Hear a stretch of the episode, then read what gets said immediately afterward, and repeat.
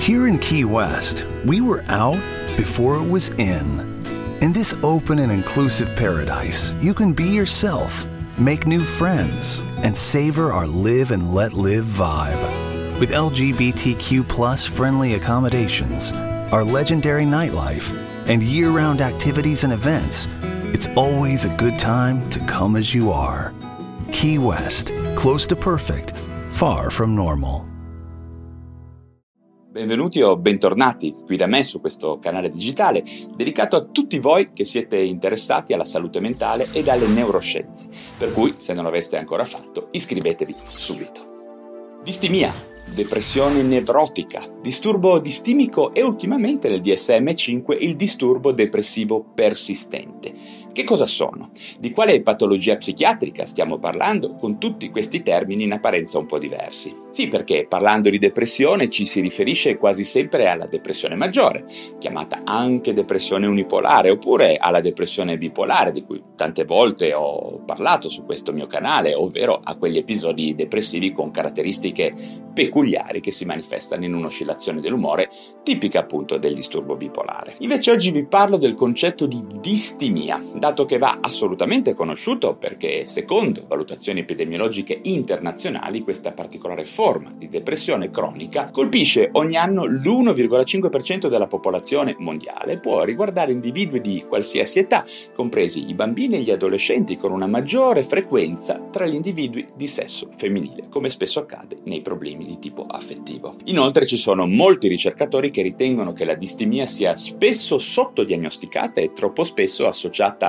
dai clinici ad un generico e specifico concetto di blanda depressione, magari poco grave, appunto, che dura semplicemente per più tempo. Ma iniziamo a dire due parole sui vari termini con cui questo disturbo è stato etichettato nel corso degli anni. Nel DSM-4 si ritrovava ancora la parola distimia, che più in passato era stata definita anche come depressione cronica, depressione nevrotica o per certi versi in alcuni momenti si era anche parlato di un ipotetico disturbo depressivo di personalità. Bene, tutti questi termini attualmente sono stati sostituiti all'interno del DSM-5, cioè l'attuale manuale delle varie diagnosi psichiatriche, con il termine disturbo depressivo persistente. Quindi la distimia ed il disturbo depressivo persistente sono ad oggi la stessa cosa. Ma andiamo a parlare adesso della definizione di questo disturbo depressivo persistente che si potrebbe assimilare appunto ad una forma depressiva di maggiore durata, caratterizzata però da sintomi meno intensi e gravi sicuramente un pochino diversi da quelli della depressione maggiore, che ho già descritto ovviamente in altri video che vi invito ad andare a vedere. Vediamo infatti che nella definizione di questo disturbo depressivo i sintomi devono persistere per almeno due anni senza remissione, con un esordio spesso subdolo, tipicamente nell'adolescenza, e che poi si protrae facilmente per anni o decenni prima di arrivare all'attenzione di uno psichiatra. Ma quali sono quindi i sintomi tipici del disturbo depressivo persistente o distimia che dir si voglia?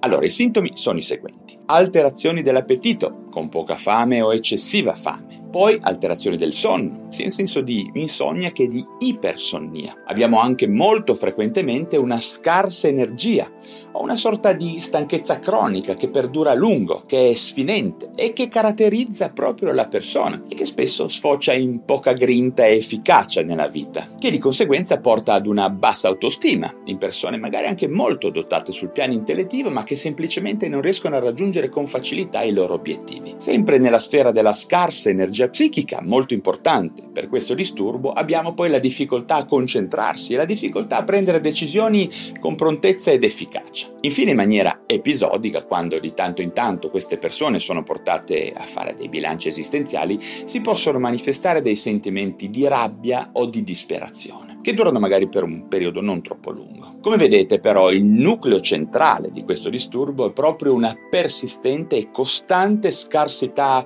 di risorse, di energia energia, di motivazione, che finiscono poi per intaccare anche le manifestazioni eh, personologiche, di personalità di questi individui, che colpiscono per la scarsità dei risultati raggiunti rispetto a delle ottime premesse e capacità intellettuali. Insomma, queste sono persone che spesso varrebbero. A questo punto è importante sottolineare che il grosso problema del disturbo depressivo persistente è che, manifestandosi appunto spesso sin dall'età giovanile e non essendo poi così grave, così invalidante come la depressione maggiore o la depressione bipolare, dicevo, questo disturbo rischia di essere confuso ad esempio per un tratto di personalità, una sorta di predisposizione naturale alla lamentela, alla visione pessimistica della vita e all'incapacità ad appassionarsi alle cose. Come vi accennato anche prima, stiamo parlando di un disturbo che alcuni psichiatri del passato hanno assimilato ad una vera e propria forma di disturbo di personalità, quello che si era chiamato, ve l'ho detto già prima, disturbo depressivo di personalità. E che io da genovese verace, devo dire di riconoscere spesso in molte persone ed amici della mia terra, dove la lamentela, il pessimismo ed il mugugno sono un pochino scritti nel DNA di noi liguri, ok? A parte gli scherzi, ovviamente io credo, come vi dicevo all'inizio, che questo disturbo sia senz'altro più frequente di quanto non si pensi nella popolazione di tutto il mondo, specialmente occidentale. Per arrivare alle conclusioni voglio anche dirvi che non è infrequente, e questo va detto chiaramente, che il disturbo depressivo persistente paziente sia il preambolo o di un vero e proprio disturbo depressivo maggiore o anche di un disturbo bipolare. In particolare devo dire che ho avuto spesso esperienza diretta della distimia come di una lunga strada lenta preparatoria ad un vero disturbo bipolare, che in questi casi esordisce spesso proprio con un primo episodio euforico o subeuforico a ciel sereno, dopo magari lunghi anni di depressione persistente, lunga, sicuramente non grave, ma che ha improntato la vita di queste persone. Due parole vanno anche dette sulla terapia del disturbo depressivo persistente, che passa anche in questo caso da due fronti principali, la psicoterapia cognitivo-comportamentale, come sempre come approccio primario, è il trattamento psicofarmacologico che, al contrario dei disturbi depressivi, del disturbo depressivo maggiore, sembra giovarsi maggiormente di molecole potenziatrici della trasmissione dopaminergica piuttosto che di quella serotoninergica, tanto per intenderci,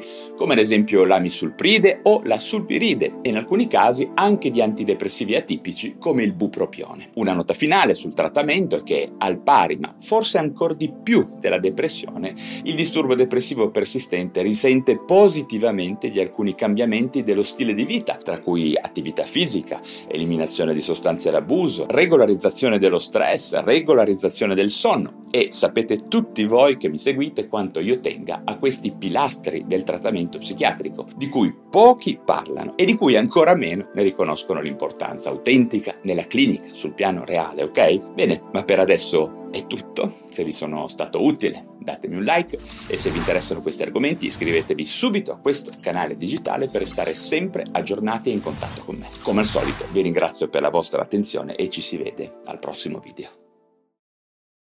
Here in Key West, we were out before it was in. In this open and inclusive paradise, you can be yourself, make new friends, and savor our live and let live vibe. with LGBTQ friendly accommodations, our legendary nightlife, and year round activities and events, it's always a good time to come as you are.